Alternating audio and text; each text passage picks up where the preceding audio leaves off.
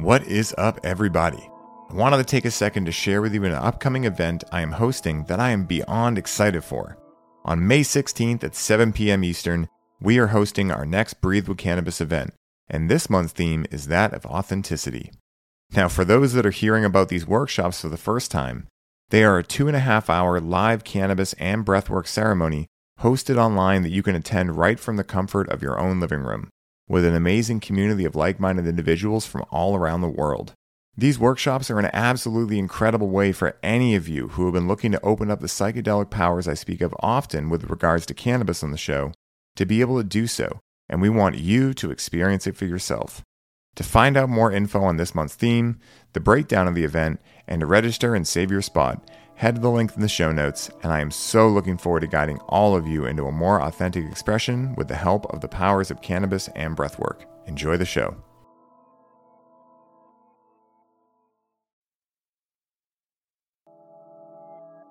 Greetings, my brothers and sisters. Sending gratitude to all of you who are joining in today to accompany us down the rabbit hole of self exploration through plant medicines. My name is Ryan Sprague, and I'm here to tell you that your frequency is now set and tuned to explore psychedelic medicines and the impact they've made among the countless psychonauts exploring the last true frontier.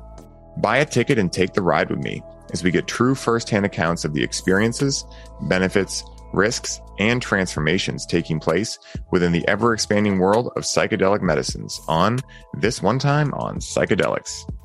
I imagine everyone listening to this show at this time can think back to a time where they met someone and it felt as though you had somehow known each other already, as if you were simply picking up where you left off in another lifetime. These are one of the many mystical occurrences that, when they happen within my life, remind me that there are much bigger, mysterious forces at play within our collective experience of life. These are the times in which I experience synchronicity and serendipity, which I choose to believe are the language of the universe speaking directly to me and giving me the metaphorical wink and smirk that a dear friend who knows exactly what our soul is craving would give when we are in need of a good cosmic giggle. Buying the ticket and taking the ride with us today on the show is a gentleman who, when I first chatted with, gave me these exact feelings. Our dialogue flowed as if we were long lost brothers finding each other once more in the infinite sea of possibilities that is the universe at large. And I knew after having him on Highly Optimized that we needed to jump down the rabbit hole into mysteries surrounding his plant medicine experiences, what they opened up for him, what he has learned about himself as a result, and other mutual curiosities we have surrounding the subject of life as a whole. For those of you that are looking for cosmic laughter in your experience of life at this moment, this episode is sure to fill that cup unleash your inner child, and set your cruise control directly into the state of vacation vibration with us. So strap on your curiosity caps and give me a loving hand and welcome you, my man, Ty Nicholson, to the show. Ty, my man, what is good? what is good is your intros, my man. Like, wow. Thank you, brother. need, need, need to get you hired for, you know, just setting me up with my morning routines. I could listen to that every day, that's for sure. Hell yeah, man. You know, service coming to a uh, platform near you is just me waking you up every day, you know? Ty Nicholson, That's it's time to wake up. Man. That's a niche. you said yesterday you were going to wake up at 6 a.m. and it is now 6 a.m. Get your butt out of bed. That's what I like to hear. That's what I like to hear. Hell yeah. Oh, well, cool, man. Thank you very much for having me on the show. Absolutely, man. You know, it was an easy decision. You know, I've told Alex, uh, you know, Morningstar for those listening who might not know that he's my business partner, but uh, but you know, because I've talked about him before. But you know, I was telling Alex that uh, you know, there's certain people that I podcast with. Like I love every podcast I do, right? But there are certain people, especially other podcast hosts, let's be real, right? That just understand how to have a really fun dialogue where I can just be talking off the cuff. And then at a certain point, I'll be complete. And then you just come in and it's just this flow, right? Like there's no like, you know, of course, there's questions that I'll ask and things like that. But, you know, when I first started podcasting, you know, I was much more anxious about it. Like, you know, what are people going to think of me and all that stuff. And so, I was much more apt to do an interview style, right? Where I would literally spend like Mm-hmm. three hours researching and writing out questions for that individual. And there's nothing against that, right? But it was just like, you know, I kind of mapped my roadmap out before it even started, right? And it didn't give much room for the flow and for the divine to take over. And so part of what I did with this podcast is told myself, like, listen, Rye, if you're going to have two podcasts, you straight up can't do that. Negation, acknowledge, and accepted, right? Like, so it was almost like I did two podcasts and I started a second one specifically to get myself out of that pattern. yeah. Well, sim- similar sort of story with with my show as well. At the start, I had it all sort of structured and out, and then I was like, you know what? I'm just going to let things flow. If if, if the podcast goes well, then sweet.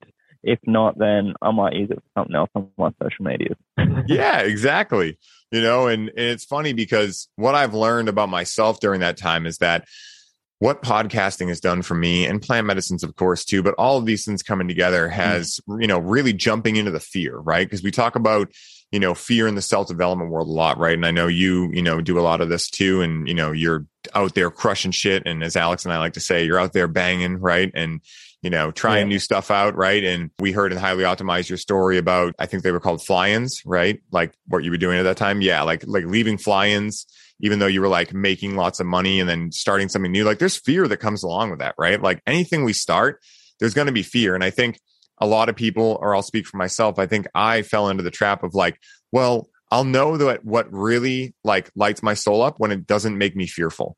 And it's actually the complete opposite I found, right? Like the things that make me more fearful. Oh, that's exactly what I must do. yeah. Great, great book for that one is The Obstacle is the Way. Have you read that one? I've heard of it. Um, I, I listened to an interview. I don't know if it was on impact theory or something where the author, uh, I believe was on there. And so I heard something about it, but I've, I, I actually forgot about it until this moment. So that's getting written down in the notes right now. Yeah, hell yeah, man. It's a, it's a great little book, but yeah, it's, it's predominantly, as you summed it up there, going for the obstacle because that is the way for growth. And that's when you know that you're in a true growth path. If there's no anxieties coming up, if there's no stresses coming up in your life, then that's a sure tail sign that you're just plateauing, you're baselining, or you're going backwards.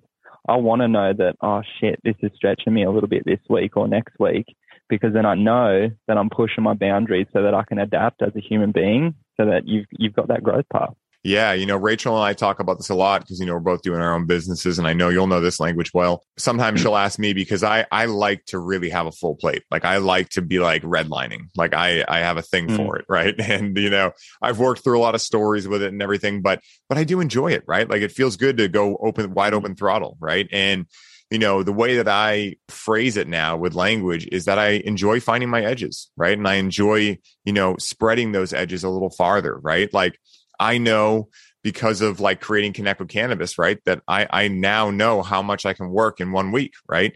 And then like now adding mm-hmm. on the science modules, like, oh, now I know I can even work more than that, right?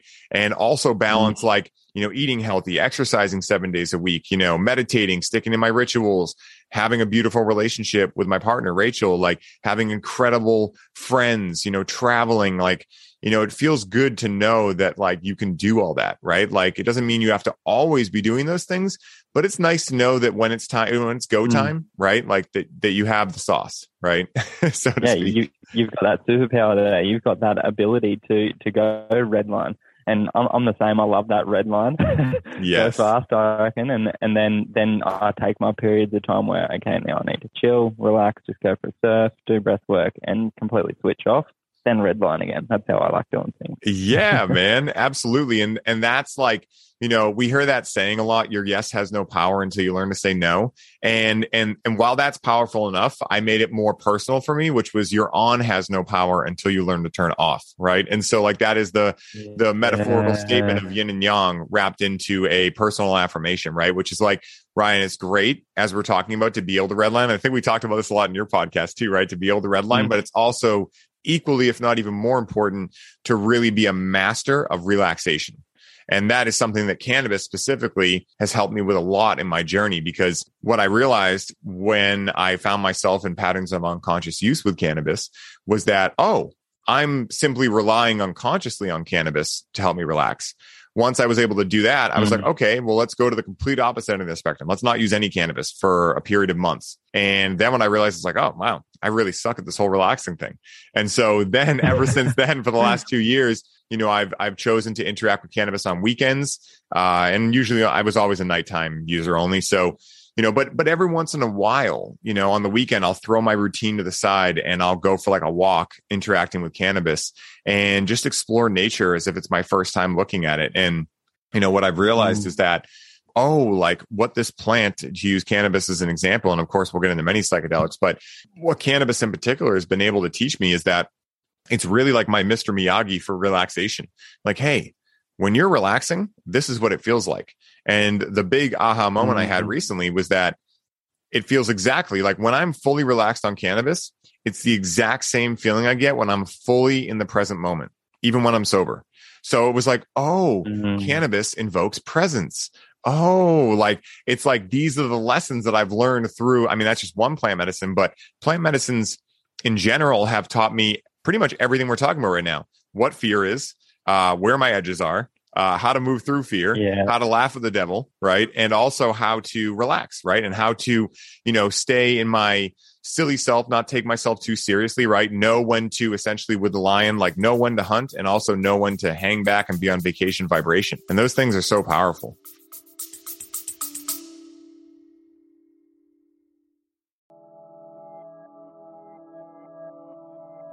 Hello, ladies and gentlemen of the world far and wide.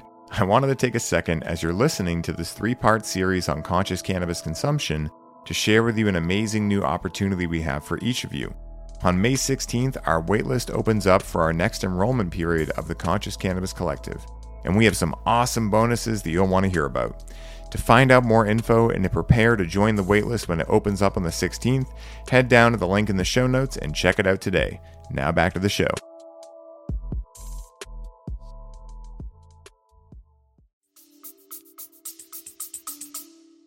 Yeah, man, and I love that you you know you brought that up to your awareness that it was helping you have that presence, and that's come up for me as well because one of my favorite things to do is go surfing, right? And that to me that is a sport that is pretty unique in a way that that is something that I'm completely in flow state, and I'll be like three hours feels like it's just gone because I'm so present right there and then. Like if you're not present while you're surfing and it's a decent size, size sort of wave, you can get pretty hurt. So if you're not on full awareness of your, you know, your spatial awareness, then you're going to get smoked. So I love surfing for that, but then combining the two of cannabis and surfing, like that's like if it's a nice sunny day, small waves, you've got your mal out, like that is that is some serious bliss and relax time and, and, and presence. It's it's amazing. And I think that's why a lot of surfers have that correlation between, you know, smoking weed and going surfing because it, it just puts you in the moment and you're fucking grateful to be there. yes, dude. You know, my equivalent of that, uh, I've always been like, I've always had this weird irrational fear of sharks, uh, which actually I guess isn't too irrational now because, you know, over the last like 10 years, might be less than that, but roughly 10 years, Boston, like Massachusetts, specifically Cape Cod, has now become like essentially like, all right, here's what happened, right? So uh, I guess there's always been a very small amount of sharks that come up this way. And so then Jaws was made, right? And Jaws was filmed off the coast of uh, Boston on Martha's Vineyard, similar to how, you know, Sir Mix-a-Lot, you know, when he first came out with I Like Big Butts and I Cannot Lie, the trend was to be skinny, right? Like very, very skinny, right? In the 80s. And then that comes out. And now the trend is like to be like muscular and thick, right? And so it's like mm. funny how, like, when a bunch of people are unconsciously, maybe so consciously as well, chanting the same thing, it brings it into reality, right? So we create jaws, we create all this hysteria on the Cape for like sharks. And now it's like literally we beat out Australia in uh, population of great white sharks in the summer. It's like it's like so crazy that like pretty much in the Cape, there's just beaches where they're like, "Hey man, uh, just don't go in there." it's pretty wild. Yeah, yeah. that's that's a super common fear for people as well, isn't it? The, the shark, the shark vibe. And I've had a, a couple of moments with sharks, but nothing too bad. The, the scariest moment that I've ever had with a shark, because I used to do crayfish diving up in the Torres Straits as well. So would on, in certain areas, we'd be about 20 meters underwater. And there was this one time that I was under, and when you crayfish diving, you've literally just got a bag and you're shoving crays in it. You're pulling them off the reef and then just chucking them in a bag. That's it. So you don't have any weapons or nothing. So I'm 20 meters under, right? I see this big school of fish go like flying past me. And I was just like, oh, what is chasing that? Or are they just going for a cruise? So there's this big, like six to eight foot shark, you know, chasing these fish. And I'm under there with a handful of bait 20 meters under, and you can't go flying up because that can also give you a niggle. You get oxygen to the brain, and you could die from that as well.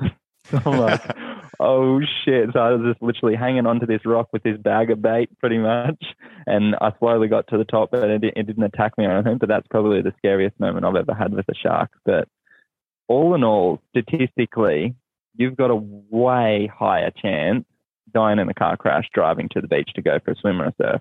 Even being a pedestrian, like I was looking at the stats as well, you've got more chance of dying as a pedestrian than what you do from a shark attack. So yeah. I'll, I'll take my chances. yeah. yeah, man. And you know, you know, I'm so glad we're talking about these things, right? That have instilled fear in us, right? And you know, for me, like this irrational fear of sharks, and and you know, one could argue mm. rational, but but like you were saying, right? The the, mm. the statistics are you actually don't have that much likelihood of being attacked by a shark, let alone dying, right? Yeah, it happens, but we mm. forget there's seven and a half billion people on the planet, right? Like, of course, it's going to happen. Yeah. I mean, anything is happening at any one time.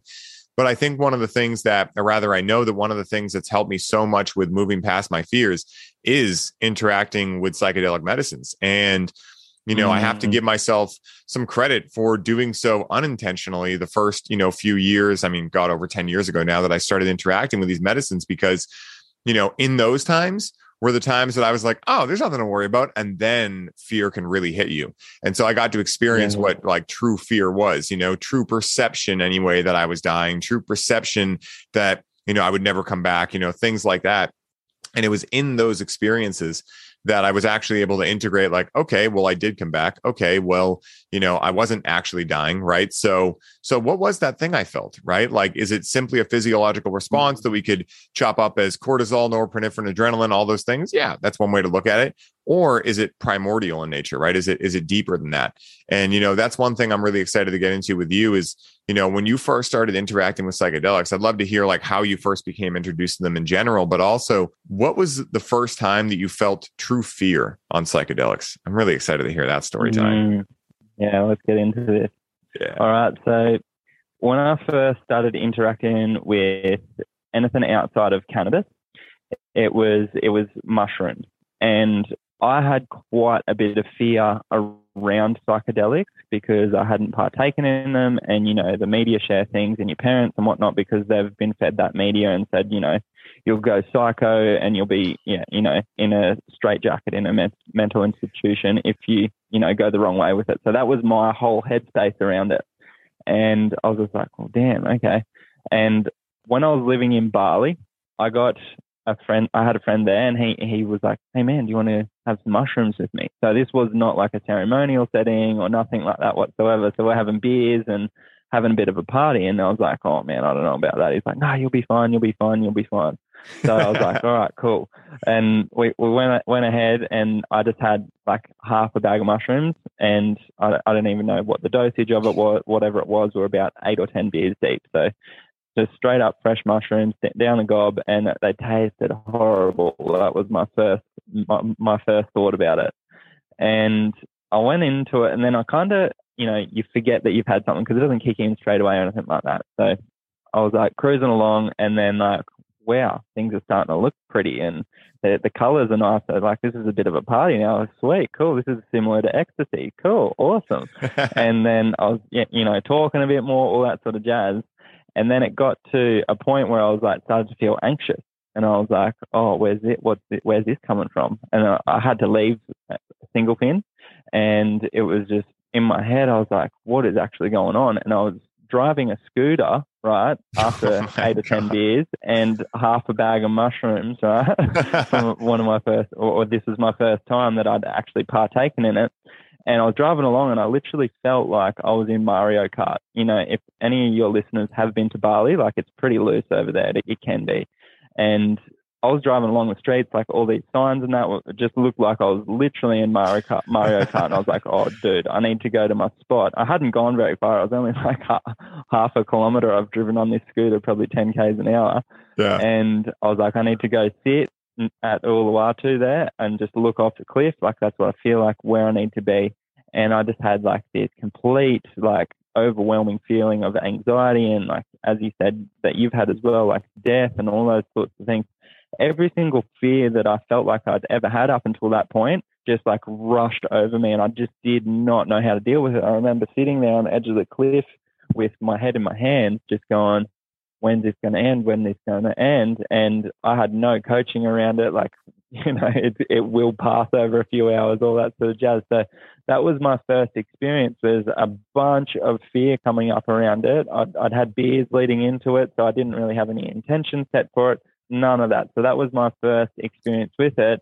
And after that, I was just like, I don't want to go near those things again. That that was fun for you know half an hour at the club, and then after that, it was just like all hell had broken loose yeah. in, in my thought patterns. And then I was just like, oh wow! So that that was my really my first experience with psilocybin on a on a psychedelic level. Wow, man! You know, it's amazing to hear these stories, right? Because you know, in a big way, the challenge around these things, the biggest challenge we face is that of prohibition, right? Because what prohibition does is it neglects the side of hey people are going to do these things. It's not an argument right? Like it's not like hey if we make these things illegal people are going to do them i mean let's face it people in the philippines are still interacting with drugs even though they'll literally get killed over there for it right? So mm. people are going to interact with these substances because it's it's in our nature it's in our dna i mean our ancestors have been interacting with mm. these types of things for years and humans are curiosity machines right? Like we get curious on things. And so one of the biggest challenges I found with prohibition is that it it fails to give any real credible education on what these things can do. Right now, you know, I'm not saying that you know, and I imagine everyone knows this, but I'm not saying that people should be like, oh yeah, just do them all the time. They're great, right? Like I mm-hmm. feel like there's a balance here where it's like, hey, these things can be amazing or they can be traumatizing, right? Uh, like teaching mm-hmm. people about set and setting, teaching people about the power of intention, teaching people about like, hey, this is your first time. Probably don't do it alone, right? Like make sure you have a guide yeah. who can like watch you. And if you come into any challenges with fear or whatever, they're right there. They're in a either a sober state of mind or they're a professional shaman who understands how to sherpa you in that journey and be there with you and you know be able to bring you back. Because really, like, you know, the way that I look at psychedelics is that you know, and this can happen with meditation too and astral travel, right? We don't even need to be in an altered state of consciousness. But when we're doing that, we're opening ourselves up. And it's almost like if normally we're just standing here, when we interact with a psychedelic, it's almost like we're holding on to the power of like 10,000 helium balloons and we're kind of just taking off, right? And where we go depends on what the wind direction is. It depends on if there's a storm coming. It depends on so many different things, infinite different things, right? But the thing is, a shaman or a you know really great medicine practitioner understands where you're going right because i know for people that you know have yet to interact mm. with this uh, or you know are unaware of like a spiritual practice like you know, yeah, this can seem really qualitative and kind of like out there, right? But there is actually like quantifiable means if you look at a lot of the different lineages, like we were talking about before we, you know, hit record about, you know, where you go when you're traveling on these medicines, right? The fourth, fifth, sixth, seventh spiritual dimensions, the Akashic zone. I mean, all of these different areas you go to that, you know, are able to be worked through and navigated. And so, you know, a good shaman or a good guide is going to be able to go, oh, I know exactly where Ty's at. Okay, I know the specific prayer to bring him back to the next dimension where he can kind of like make it's a little more dense of a reality. So, you know, you can be like, okay, I know I'm still a human. Okay, woo, I'm not dying. Boom. Then from there, it's like, okay, now you can have a good time again, right? And then eventually maybe you're ready to go back up to where you were, right? But, you know, it's this, you know, we talk about integration with regards to coming out of the experience, but there's also a certain level of integration that goes into the actual experience, right? Because you're integrating, you're disintegrating from typical reality and you're integrating into a different altered state of reality. And so, you know, mm. that's something I think about often because you know if we if we have no idea where we're going and this is why you know i highly recommend you know or suggest rather that anyone who's interested first of all find the guide do all that stuff but also like when you're in a very sober state of mind, like start getting curious and start researching like the lineages and figuring out like, mm-hmm. would you, you know, if you want to be a mechanic, right? Would you just hop right into taking apart an engine? Or would you research it first, right? Like, oh, what kind of car do I have, right? First of all, um, you know, is this a four cylinder, a six cylinder, an eight cylinder, right? And then in that same regard, like maybe I should have someone there who's taken apart an engine before because, like, you know, what if I like, you know, end up putting it back together and I have 18 different pieces that didn't go into the final product, right? Like, what happens there? And so, like, you know, that's why I love it's it's a it's a uh, a multifaceted approach that I like to take to these myself. And, you know, that's like the best suggestion I think I can give for anyone listening is like, you know, yes, finding a guide is amazing, right? Like you will be essentially safe if you find a guide so long as that guide is actually what they say they are, right? And of course, do your research yep. into where you're going. But it also really helps to like have some information or some awareness on like what they might be doing. Like, so when you see them doing a certain thing, you're like, oh, I learned about this in this lineage. Like, I know what that's doing. Cause then mm. it allows you to make more sense of it. And it allows you to once again break fear, free of fear, right? Because you know, a lot of people say knowledge is power, but it's really applied knowledge, right? That is power. And so the more that you can apply this knowledge into any space, especially the plant medicine space, ultimately the more enjoyable experience you're going to have. Not necessarily because it won't be challenging, but because you'll be like, ah, there's those challenges. Okay, cool. I know this contrast I'm experiencing is simply consciousness waking up. And so as soon as I'm like, I'm getting boomerang down, right? So yes, right now I'm feeling this down and I know exactly what's coming next. So I'm going to tune into the emotions cry, scream, whatever, and then boom, I'm going to be laughing hysterically with cosmic laughter probably five minutes from now. Hell yeah, man! And and having that understanding there, that that brought up a fair bit for me, and where my whole journey of understanding plant medicine on a deeper level and looking at it on a ceremonial setting and finding you know the the right set setting and having a guide there, all that sort of stuff was towards the end of my complementary medicine degree. So my last thesis that I did was on entheogens. So I got to go super deep for my last assignment on everything psychedelic. And that's what brought it up to me. I was like, oh shit, I've tried this a few times, like psychedelics. I've had acids and, what, and whatnot at festivals, all that sort of stuff, but I've never had it in a setting where it's been controlled or not, not controlled, but it's been in a certain setting that's got intentions around it, it's got integration and all that sort of jazz, right? So that's what opened my eyes up to it. And then listening to a lot of podcasts, reading more books, diving right into maps.org, all of the, the medical literature, I was like, okay, I think I am ready to try out ayahuasca. And it was a couple months before I got the invitation, and that's completely fine. I don't want to go forcing that at all. and I ended up going for my first ayahuasca retreat at the start of this year. And that was a completely different experience to anything I had had prior. And I had a couple of mushroom journeys with my partner Sky, and we sat there, had a nice set and setting. We did it together. We journaled all that sort of stuff, and it was absolutely bliss. But one thing I do want to talk about is this ayahuasca journey because it was it was pretty interesting and and what I thought because I'd I'd done a lot of my, my last assignment on it, I'd done all this reading of books and listened to podcasts, like listen to all this stuff. I was like, cool. I know when I get to this certain point, I'll just surrender and it'll all be okay, and the medicine will do its work, and I'll be fine, right? So I'd signed up to this retreat. It's a three day retreat, and we were to sit with ayahuasca each night, and it was a full, you know, setting. It was mainly Brazilians there and then a few Australians. And it was one of the ones where they're singing all throughout the night. There, you know, it's, it was it was amazing. So I've gone in. I had my first couple of cups of ayahuasca, and I was sitting there, and I felt absolutely terrible. So that's that's my whole experience. The whole night was absolutely like tough.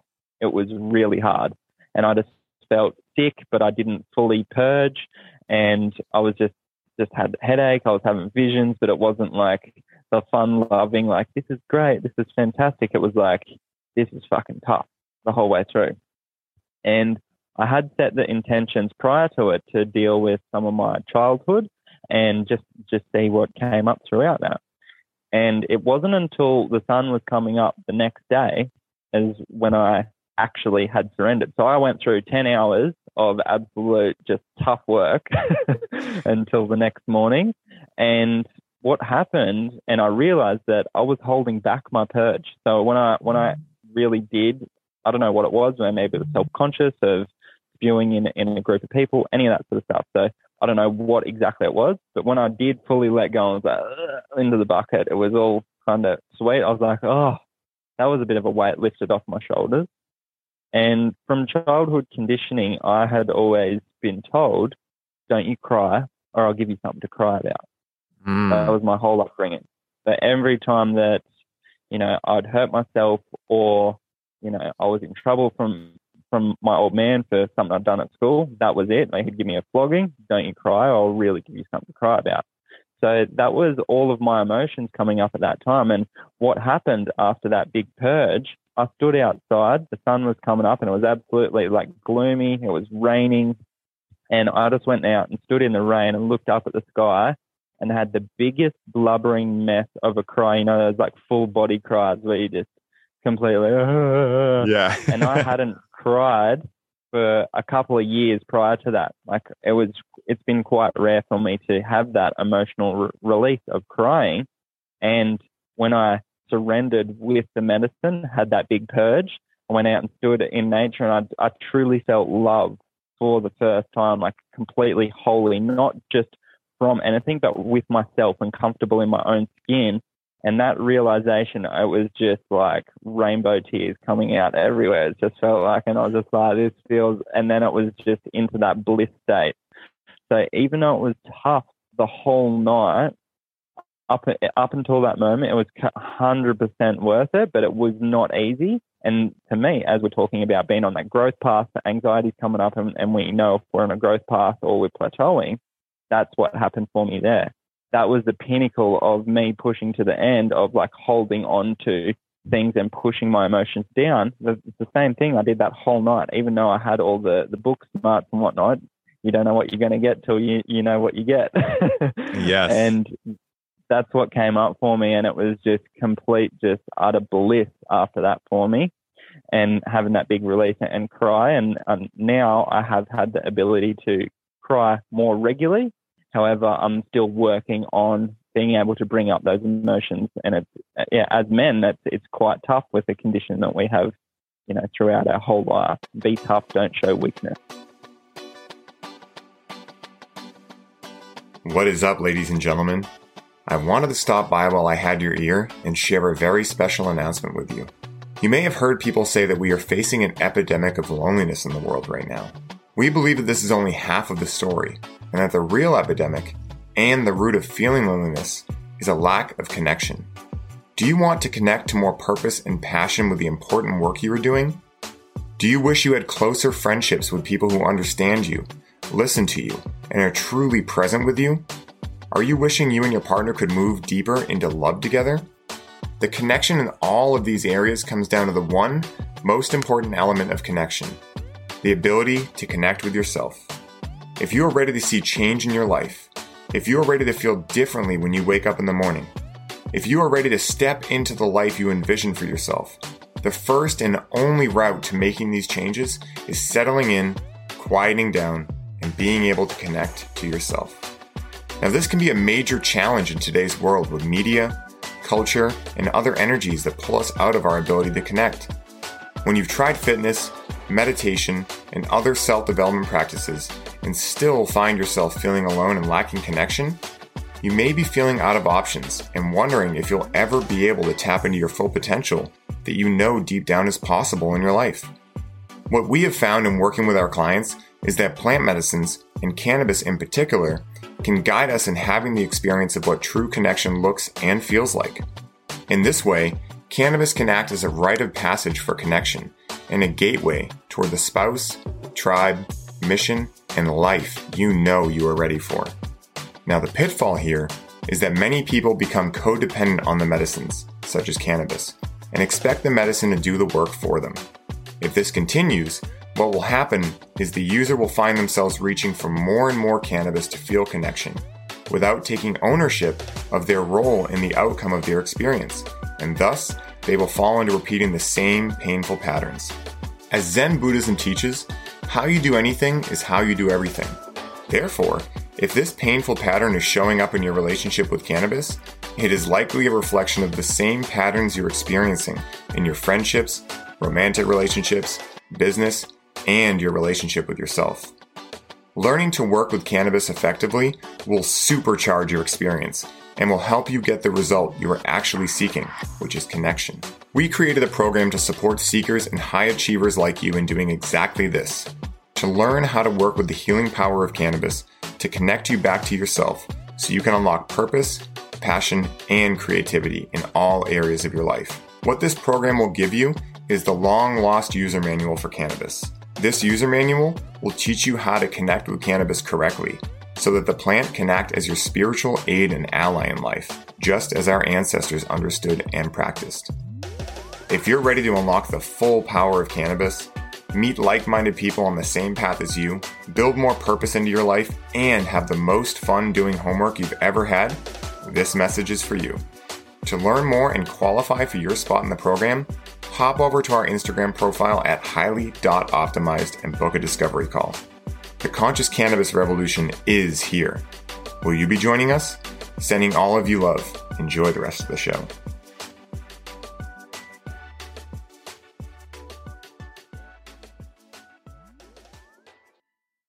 Yeah. You know, I'm so glad we live in the modern day where, like, not only are men, you know, being told to cry, but it's also kind of become like the cool thing.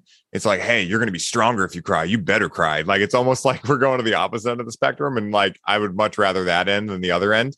And, you know, mm-hmm. I had a similar experience on mushrooms. Uh, the last time I sat with mushrooms with my partner, Rachel, and, you know, I had gained a lot of awareness. When I went to Mexico, I sat with peyote, and that was pretty much my experience with peyote, but I never broke through. It was just like incredible nausea. Like, and I'm not, I don't get nauseous mm. often. I have a very strong stomach. I've done plenty of kambos. So I'm like, I thought anyway, and maybe again, maybe I'm naive, but I thought in my head, I'm like, just puke, man. Like, just puke. Like, it's fine. Like, you've done kambo like tons of times. You can do this. And mm. I don't know if it was because like, it was like a lot, right? I'm in a different country for, I mean, not the first time in my life, but one of the first times. It's the middle of the pandemic, right? Like, so, you know, a lot of that's going on. Luckily, I was with, like, it was amazing. Like, they have the best set and setting, and I mm. would, you know, highly recommend this place to anyone. But, like, you know, I was with some really dear friends. I was obviously with Rachel too. And, uh, but, you know, I think what it was for me is that I didn't do enough research on peyote before I went down there because you know, I had always known peyote to be a purger, right? Not as much as ayahuasca, but mm. similar, right? And I remember right before yeah. the experience, I mentioned that to another guy there. I was like, "Oh yeah, like I'm expecting I'm going to purge," and he's like, "What?"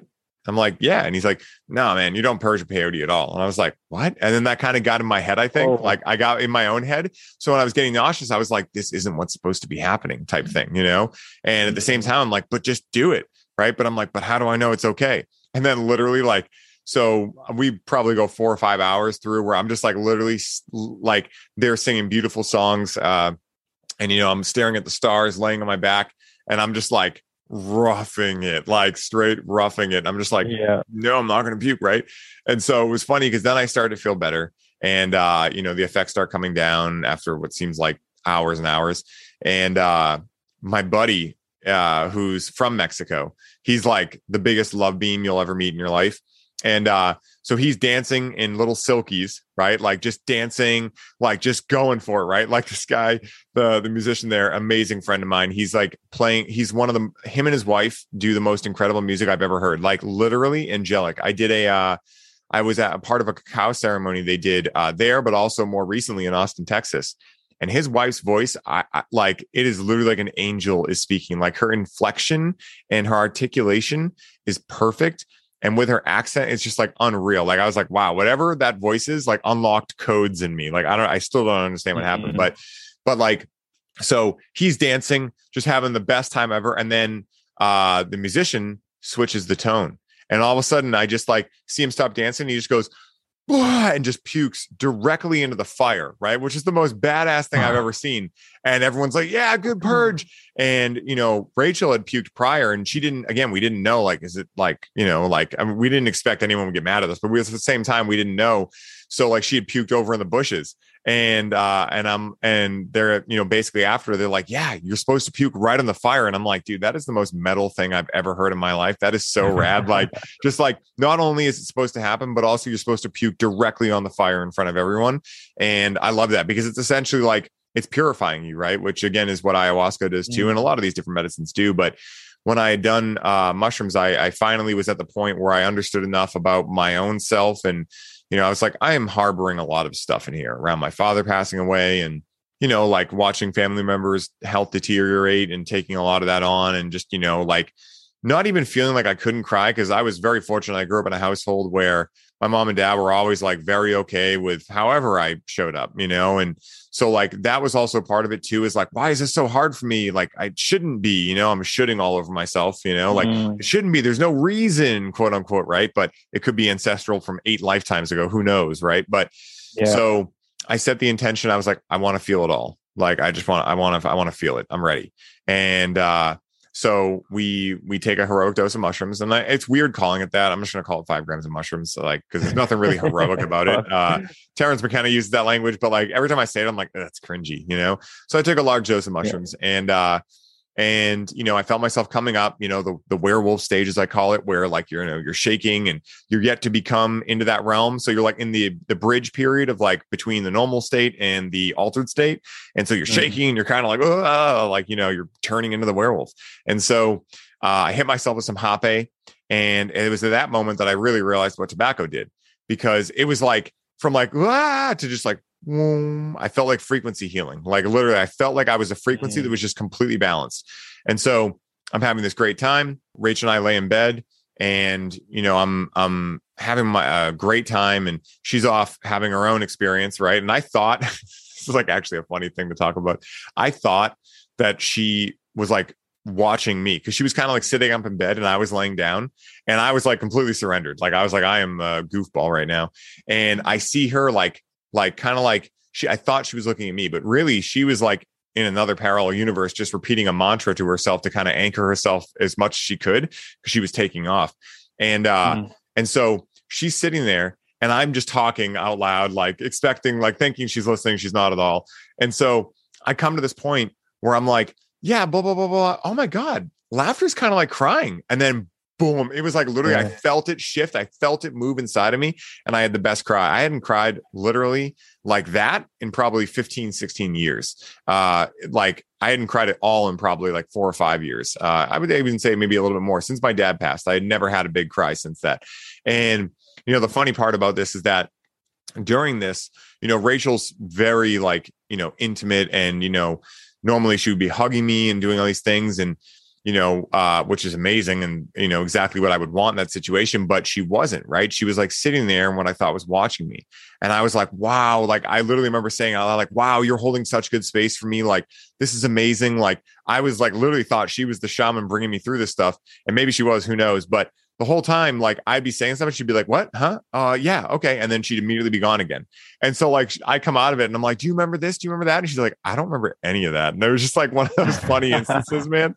So yeah, it's amazing. Like, you know, these medicines' ability when in when done intentionally, uh, to open stuff up. But the thing is that you have to really understand what you know can of worms you may be opening with that. You know, like at that point, I was like, "Listen, the hell I'm living in daily, like I'm ready to feel all of it, right?" But you know there's ways mm. to phrase that of like I'm, ready to feel what i'm ready to feel you know like and so you know there's different levels to this right and of course like you know depending on if you have a guide like that can be a safer place to be like i want to feel it all right and so yep. you know it's just it's interesting and i'm it's it's curious that we had a very similar experience i feel like this is similar in a lot of men i talk to you know about being able to really tune in and uh, invoke emotions that are quote unquote undesirable, you know, crying and all these things. But mm-hmm. it's in those moments, like you were mentioning, that we realized that Joseph Campbell was dead on when he said, blesses any emotion felt all the way through, right?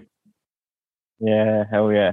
And having that feeling of complete love, like that is a feeling that you, you, you can't explain it until you have had that feeling. It, it's every cell in your body is just lit up. And to me, having that cry and, and whatnot, that was true strength because it is showing that vulnerability. Like, how strong is it to be vulnerable in front of people that you don't even know or have you only just met for the first time? To me, if you're doing that as a man, that is true strength. And yes. I don't care what anyone says, but if you haven't got vulnerability, you can't speak or, or whatever, you're just, you know, holding everything to yourself and you're not sharing, then it's it's pretty hard to grow as an individual. You just kind of stay there and you'll you'll sit in that misery. And I find that psychedelics is such a cool gateway. It's so nice to step into that space. I'm not saying it's for everyone, but on the other side of that, it's nowhere near addictive whatsoever, a psychedelic experience. I am feeling called to it again. However, there's been things in that have, you know, it just hasn't felt the right time. But I'm not like craving to get my next hit of psychedelics. And especially if you have those those hard scenarios, after that you're probably going to be like, all right, I'll, I might pump the brakes for a couple months after this. So I think that's something to, that we could dive into a little bit here. Is the other side of it is it's the is it addictive and, and what are the things that can come up? Is there anything that, from your experience, that have sat with you after psychedelic experiences on a negative? Because I've always had conversations around the positive. I have definitely had negative experiences, and, and more often, the negative experiences have stemmed from not being in the right set or setting or mm. consuming it when I wasn't aware of it, which we can we can touch on that story at EDC after after I, I hear a bit from you. yeah. you know, one thing I wanted to touch on too, because you brought something up for me, I got to download when you were talking about, you know, what real strength is, right? And think about this, right? In some way, shape, or form, I imagine most of us, I'm careful to say all because it's a big world, but I imagine most of mm. us have formed unconscious beliefs, no matter how amazing our lives have been, that we don't deserve love, right? And so, mm. what is more strong in those moments to choose to feel all the love that we truly are, right? Like that is what really when I experience crying and like surrendering, it's like, you know, it's almost like it's work to not feel the love right? It's work to not feel the love yeah. that we are, right? We are like love is the governing force of the universe. So it's it's conscious work, right? Whether we realize it's unconscious work, rather. You know, there's all these patterns and programs like, nope, can't feel that good. Nope, can't feel that good, right? And so in that moment, we let it all go and we choose to feel it all, right? And it's like those moments where our partner, you know, especially like, you know, as men, I imagine you do this with Sky and I do it with Rachel, where I can just tell when she's had a hard day. And it's like those times, you know, she's such a workhorse, and I imagine Sky is too. You know, women are so strong, and you know, there's those times where you're like, I know what she needs. She needs an Epsom salt bath, and she needs to be pampered, right? Like, and I'll be like, no, mm. you stay there. I'll go get everything. And she's like, but, but, but, right? Like, she's like, but no, right? Because she doesn't want to like make make quote unquote me do that. But what we realize in that moment is that it's not she's not making me do it. I'm doing it out of love, right? And so it's like that same thing, like when we're about to have that cry, it's like, no, but but but all these stories, like I don't deserve to feel it. And, and all of that finally just let let's go. Right. And we're able to really tune into that beam of love, that infinite source of love that we truly are. And in that moment, that is the ultimate psychedelic experience. And you don't need to get there with psychedelics. So you can have this completely sober, right? Like, but and I think yeah, yeah. I would argue that like love is the ultimate psychedelic because like there is no better feeling in the world, you know. And I wanted to touch on that because I was just like, wow, mind revelation, yeah, heart revelation, man. And that definitely brought it up for me too because throughout psychedelic experiences for me, uh, that's when I've had complete awareness of that true love, and I got that from DMT. One of the first times that I did that, I, I had a pretty much it, what do you call it? Timeline therapy. So literally, I just got, I felt like I'd been shoved into this ball of energy, this white ball that coursed through my body like a ping pong ball. It started going faster. And then I just went boost, like to all of the happiest moments in my life where I felt love and that I had achieved something. So I went to the first time that I scored a try in football, the first barrel that I came out of, like the first time that I got an A, all those types of things. That was my DMT experience. So it's it's one thing to have awareness of that love, but I feel like the next challenge after that, just as you were saying then, and especially speaking as a man, it's hard to accept that love as well. So accepting it is the next challenge.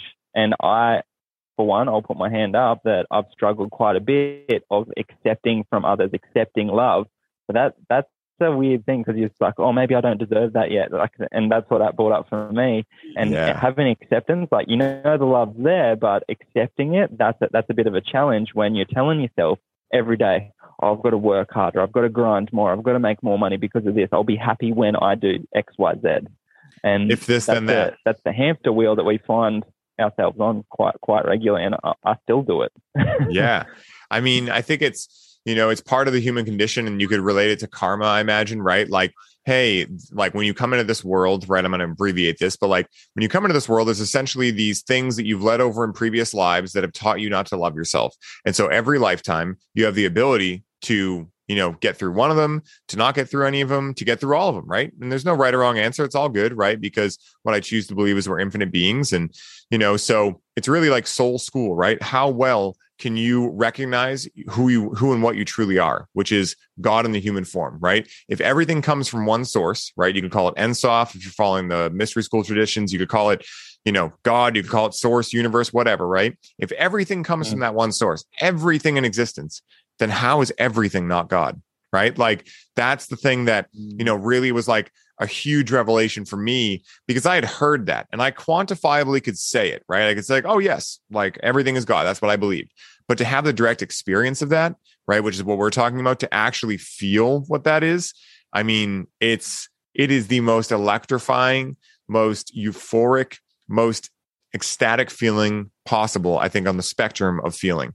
And the funny thing is that it's not simply good, right? Like you can be feeling that pure love and be sad. You can be feeling that pure love and be angry. You can be feeling that pure love and have any of the other emotions, but love is the constant, right? Like in that situation. And I think that's like one of the coolest things I've realized is that, hey, it's all good, right? Like if I'm feeling angry, great. Like emotions take 90 seconds if we don't become attached to them to move through. Right. So that's what you see a kid, they'll be mm. crying and about 90 seconds later, they're laughing again. Right. And then they're crying again. And then they're, you know, they're, they're excited. I mean, they're just moving through things. Right. But to the degree that mm. we take things personally is the degree to which those emotions then become a story which then becomes a program which then becomes a way of living.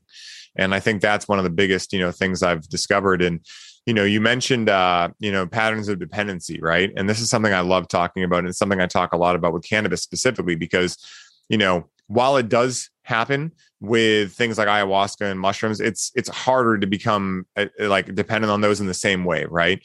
And yeah. and i'll and i'll actually break this apart because what I actually believe is that nothing is truly addictive, right? In the sense of how we perceive addiction. And for sake of this conversation, because it could be a big rabbit hole, we'll, we'll stick to plant medicines, yeah. right? Of course, there are things that are physiologically addictive, right? Opiates, um, you know, cocaine, things like that. But we're going to stick to plant medicines because that's, you know, what the podcast is. But like, but you know, what I what I think is, you know, that that while like people are like, oh, cannabis is addicting, right? I hear that a lot. It's like yeah, that's just an externalization of personal power. You mean there's this demonic plant that's just seducing you into it, or you're hurt and the feeling of comfort you gain from something like cannabis is addicting, right? Because you don't you didn't know you could feel that mm good and you don't know how to feel that good in your typical state of reality. So then you externalize your power of, oh, I can't feel that good unless I interact with cannabis or unless I eat sugary foods or unless I do, I mean, really anything in life, right? And so while there are things that, yes, quantifiably are physiologically addictive, I think that in most cases, I've talked to many addicts that have been addicted to some of these actual physiologically addictive things too. You know, they say that like kind of the easiest part, and none of it is easy, right? So I don't want to trigger anyone with that word, but you know, when I've talked to like one of my best friends went through heroin, heroin addiction, and you know, mm-hmm. he he's told me he's like he's like, listen, like the the physiological addiction part sucks when you're getting clean, like it's terrible, right? But that's not the hardest part like once you're through that, he's like, essentially like if that was all there was you'd be done and you'd never want to do it again right but there's something much deeper yeah. right and so the deeper thing is like the patterns of hurt right the patterns of emotional stuckness right the the feelings of mm. discomfort and and like in safety or or not being not feeling safe in your day-to-day life those things are what lead people into things that ultimately help them feel safer right and so i think that's kind of how i would look at um, or how I choose to look at things like cannabis and psilocybin and ayahuasca is that by all means, like I know people that are like, oh, time for another ayahuasca ceremony. I'm like, didn't you just do that two weeks ago? Right. And I'm not judging, but it's just an interesting observation. And I've seen both sides where someone's like, yes, this is what's right for me right now. And then they do that for about three months and then they don't sit with it for years after that. I'm like, oh, interesting. Mm. And then I see the other side where people are like doing it for, I mean, a year at a time. And I can tell they're hurting underneath, right? You know, we've talked about it and things like that. So yeah, it's a, it's a really interesting paradigm. And, uh, but what I, what I choose to believe, especially with cannabis is that, you know, but really with anything like we explored is that, you know, the feelings of comfort are what are addictive. And the more that we make these scapegoats in society of like, oh, you know, don't go near that because it's addicting. It's like, well, that's only that's that's not even the full equation, right? Like you know let's start teaching people about emotional awareness right and you know how to make yeah. sure you feel your feelings and how to know the difference between getting called to one of these medicines and wanting to use it as in a form of escape right like those are totally yeah. different energetic signatures that go into the equation yeah a coping mechanism or a healing mechanism like you've got a choice there and yes. if you're a person that does you know hasn't done any self work or self development to have any awareness of thyself. And then you're going ahead and using cannabis and you're in a bit of a negative way. And then you're like, oh, wow, I just got this big, nice, warm hug in the evening. I can relax. My brain switched off. I can, you know, watch a bit of, you know, Joe Rogan or Netflix yeah. or something. I'm chilled. I'm going to have a mad sleep and I get hungry. Cool. Perfect. And then that's when it gets into the loop of over and over again of coping. And then that's not really having too much benefit other than just right then and there. And mm. that's the difference. And what you do with you connect with cannabis is, is smashing that stoner archetype, which yes. I, I, love that slogan. but yeah, let, us get into a couple of the experiences that I've had um, that weren't so positive as well. And I do want to touch on this because, yeah, we do have a lot of conversations around the positive stuff, However, my, my ayahuasca journey was quite tough up until it was amazing. Mm. And the same sort of thing, but it wasn't the, the, the times that I've had semi negative experiences was when I've been using it as a party drug. And we connected straight away when we said that we'd both been to EDC. So, yes, interesting story with that one is when we we're walking in. So, we always did this with our mates is like, you know, you pull the short straw, you're the mule bringing all the stuff in. Yeah. so my mate, he, he'd, he'd pulled the short straw, so he had to carry on the way. And so I was like, I was all good, sweet. Yeah. We'd had a, a few drinks leading in. And on the way there, he was real nervous about it for some reason, which is understandable. And when we got into EDC, and then we're like, all right, cool, it's time for a bit of a dabble, and we'll, we'll get a bit of vibes going, feeling good with some Molly. And yeah, Craig was holding on to the package and he went into his pants to grab it out and he's like, oh, bro, I've dropped it. I was like, because he was like clenching that much and like had that much like stress about it. He had his undies oh and my goodness. His undies. I was like, damn, bro. All right, cool. So we knew what we had then, but then we didn't have it. So what do we do? We were camping there. So we were like, okay, we'll spend a couple of hours around go for a bit of a search, see if we can find anything. If not, we'll go back to the campsite, get some more, and come back in.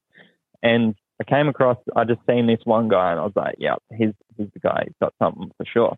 So I went over, had a bit of a yarn to him, and he's like, bro, he's like, these things are amazing. Um, here, do you want to try some? I was like, cool.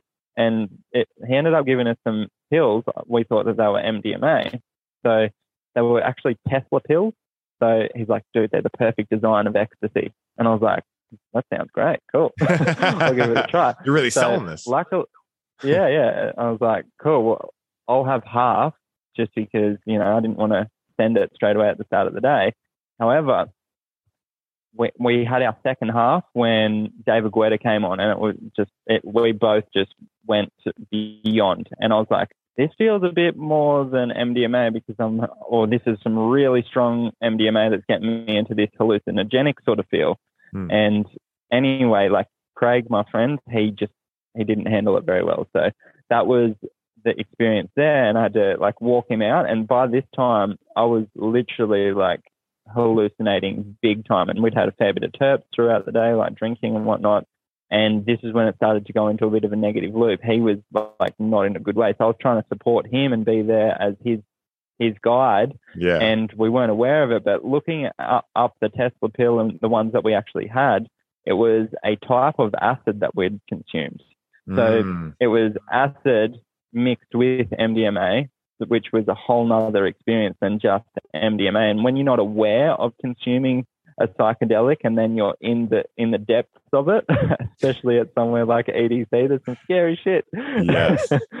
um, so that was a bit of a that was the first day at EDC for us, and I had I still had a great time because I was just like just loving the moment, the energy, and I was just like I'm just surrendering to this, da da da.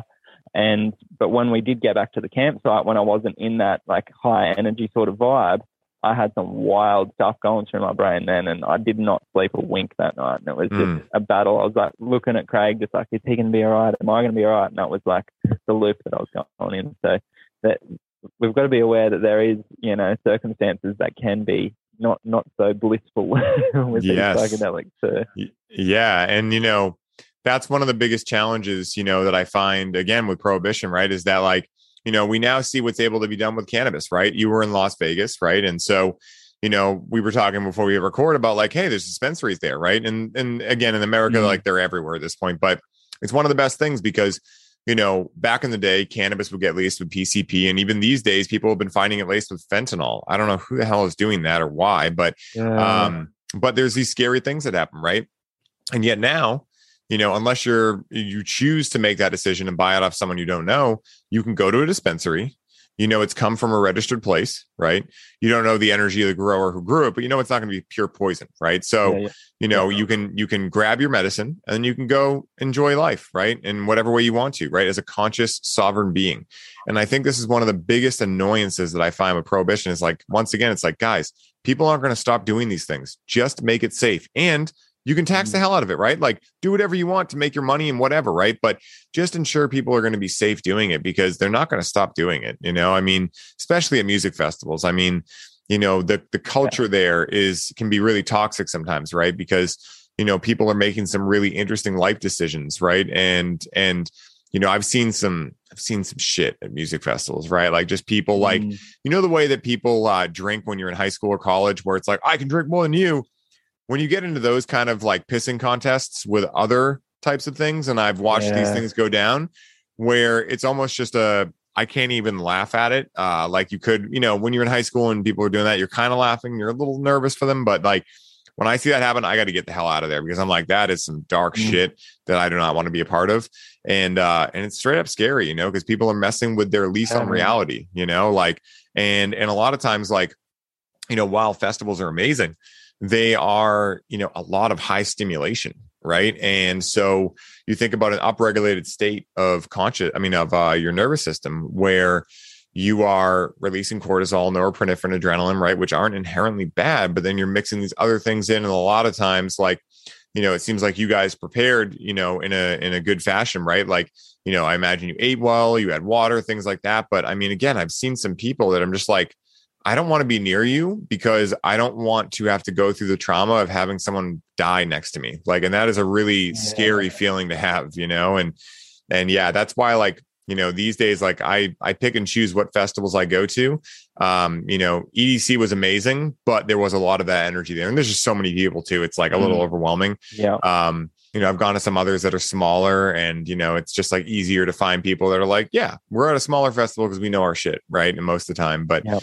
I think a lot of the times these bigger festivals can bring in some challenges. And, you know, I mean, we hear what happened recently with the whole Astroworld thing, you know, whatever conspiracy you want to believe or whatever, people ended up dying, right? Who knows why? But uh, it's not a, you know, it's, it's, you know, to put it in a comedic light, it's definitely a buzzkill. To put it in a not comedic light, it's very traumatizing, you know. And so, mm-hmm. uh, you know, I'll take things I never want to experience for 500. and I think that, yeah, yeah, you know, these things are so important to talk about. And it's one of the, you know, the best reasons that I have found that I love doing this podcast is so much is because I can really, you know, illuminate these things, right, with the guests and, you know, be able to hear these stories where, yes, you know you experience pure love right? But also you know these are others times where yeah things got challenging right? And it's important to understand that those are possibilities because when you understand the full range then you're mm. better equipped or more well equipped to be able to make a conscious decision right? And use discernment of like is this worth it right now? Is the juice worth the squeeze so to speak right? And so i love these kind of stories man. You know it's one of the main reasons i made this podcast and this platform is to hear them yeah man absolutely and that comes back to a thing that I always touch on is without experiencing like both sides of the story, like in that EDC setting and then in the ceremonial ayahuasca setting, you can't really pick and choose your middle road that best fits for you. I'm not saying go ahead and take some acid and go to a massive festival and then go to an ayahuasca retreat just so that you can pick your middle ground. But yeah. without having both of those experiences, you don't get the full range of understanding of it. But again, I'm nowhere near the full range of understanding it, but I, I know it from both different types of set and setting what type of experience that I'm going to get. And I'm definitely one that would rather sit in that ceremonial, nice set and setting so that I've got intentions towards what I want to get out of the medicine and, and those types of things rather than I'm just going to chuck some down my gob and hope for the best and have a good time. Um, like there's, there's different outcomes there. Yes, dude, 100%. You know, and, uh, you know, it reminds me that, you know, really it's, you know, whether it's direct experience or whether it's like informational, it's education, right? Like, you know, sometimes like again, before the internet was here, before, you know, uh, books were a big thing. I mean, we're talking ancient, ancient times. People would try things out and they would learn from them, right? But the great thing about the modern day is that we don't need to necessarily do that trial by fire to understand things, right? So, you know, that's why like, you know, I feel like the real subject we're talking about here is surrounding harm reduction, right? It's like, hey, if people are going to do these things, statistically, it's showing that even with prohibition, people are interacting with these medicines. Then how can we, you know, operate in a way that reduces the most harm, right? And so, you know, mm. I love this with, you know, DanceSafe. Uh, you know, they're a company that goes around. I think they're at EDC and they're at a lot of different music festivals I go to where, you know, they actually get a lot of flack for doing this. But they basically what they do is they'll set up a tent and they'll offer free testing, right, for anyone who you know gets stuff on site yeah. and and it's ridiculous you know and i get it from the festival you know uh, uh creators point of view like hey they don't want to be associated with that but how ridiculous is that right that like we're actually being presented with a real life solution of like hey we know you're going to do it so when you get it come here first and at least figure out what you got right? And this is one of the biggest things i loved about shambhala up in british columbia. And i just had this conversation with someone yesterday on this podcast but i'll, I'll say it again because it's worth repeating is that at this festival you know i don't know how they pull it off law wise but but you know they they ban alcohol right? So there's no alcohol allowed to be used. They don't sell any alcohol nothing right? And on the other side yeah. they they they pretty much give a free for all for uh medicine use. But you know what they do is you know obviously if you get caught selling or anything like that it's still a no no right? So they're not like saying you can do that. But you know as someone who came from america right i obviously didn't bring anything with me. There was no way to bring cannabis or anything else. You know i was able to go to their testing sites right they have these beautiful like really high end drug testing stations where of course you're going to find stuff randomly there and then you can go get it tested with like i'm talking really expensive equipment and they will tell you exactly mm. what's in it and they're not going to take it from you like oh this is bad like they're just going to tell you like hey this is what's in that medicine and then you can take it yeah. and do what you want with it, right? And so in that, I saw so few instances of people having a challenging experience because they knew what they mm. were getting into. And it's like, oh, it's so wild because it's common sense and it actually works. It's like it's a weird, you know, ideology to, you know, follow in today's world of just say no. You know, uh, it's the complete opposite where it's like, hey, people are going to say yes, so make sure that they are, you know, having the safest precautions and the safest ways in which to use these medicines. Where at worst, they're just going to realize I didn't like that experience, right? At best they might have an incredible thing but they're not going to have so long as they make smart decisions with in terms of dosing and things like that they're not going to die right? They're not going to have an experience that mm-hmm. you know mm. changes their life forever in a really negative way. And so that's what i really liked about those platforms. So we know it works you know? It's definitely out there. Yeah hell yeah. And th- that's starting to become uh, common in Australia. Not that we're having festivals at the moment with all the stuff that's going on, but you know, like that that is something that has come up is having those testing stations there, and I, I love that that that's there. But it's the half of the challenge is getting people to go and test their stuff before consuming it as yes. well, because that's that's another barrier there. Yes. going into that because you feel like you're going to get in trouble by the the cops because you're just admitting I've got some stuff on me I want to test it before I consume it. Mm. And it's just like, it's a bit of a barrier to get over there. But I, I, do love that that is at festivals as well, because that is, you know, one of the naturopathic principles like first do no harm and then you doctor as teacher. So just by having those drug stations there is you're reducing the harm that can actually occur by consuming these these drugs, whatever it is at that festival. And then we're educating the people what's actually in their drugs doctor as teacher, then you then you're aware of what you're consuming, which is is massive. Yeah, man. You know, it's it's exactly the change I want to see in the world at large. You know, because you know we are moving into a time where you know it's like, guys, are we really that naive with all this amazing technological advancement, which actually is truly technologically amazing what we've done, but yet like I feel like humans as a species, a lot of times we're like, well, look at look at how much science we have, and it's like, yeah, and look how stupid you still are. Like, how look how much how, look how little common sense you still have. Yeah, sure, we can go to the moon and do all these things, but we can't still understand that people are going to do these things regardless, and you should make sure that they're not killing themselves doing it, so long as they're actually taking the initiative to go get it tested and everything. And so, yeah, it's a it's an interesting paradox and you know, it's something that, you know, I really do feel the tide is turning on and I'm really excited to see what continues happening. And, you know, man, this has been an amazing ride, dude. I'm so excited we got to do this, man. I got to hear your stories. We got to laugh, of course, the cosmic giggles that you and I always have together. And I want to make sure people know where they can find you, uh, where they can connect with you, where they can learn from you. Uh, drop everything you got, my man. Well, man, th- thank you very much for the invita- invitation there. So, yeah, first things first is you can get in touch with me. Predominantly, I'm most active on Instagram. I've actually been in, in a bit of a my own bubble working on online assets as we were talking about prior to this. So yeah. if you want to get in contact with me, it's at break.plateaus. That's my brand. And same with my website. It's www.breakplateaus.com. It's, they're the two best places to get me or my podcast as well, which is the, the Break Plateaus show. And yeah, that, that's, that's where you can find me. Beautiful, man. And my last question for you, Ty, is this. If someone listening was just swayed by you to experience psychedelic medicines for the first time, what is the one piece of advice that Ty Nicholson would offer them in order to allow them to have the smoothest experience possible? Um, my advice around that would be educate yourself around whatever you are wanting to partake in, and then finding out that guide if you're going to have your first experience, having an understanding on what the possibilities are of that experience is one great spot to start, having awareness around it. Then after that, having someone guide you through that, then you can have that acceptance of what that whatever that experience is and know that you're going to be safe. So to me, that is that is where I'd go with it. If it's your first experience, choose a choose a great guide and educate yourself around that substance. I love that, man. Yeah, I really couldn't think of any better advice myself. And guys, what did I tell you?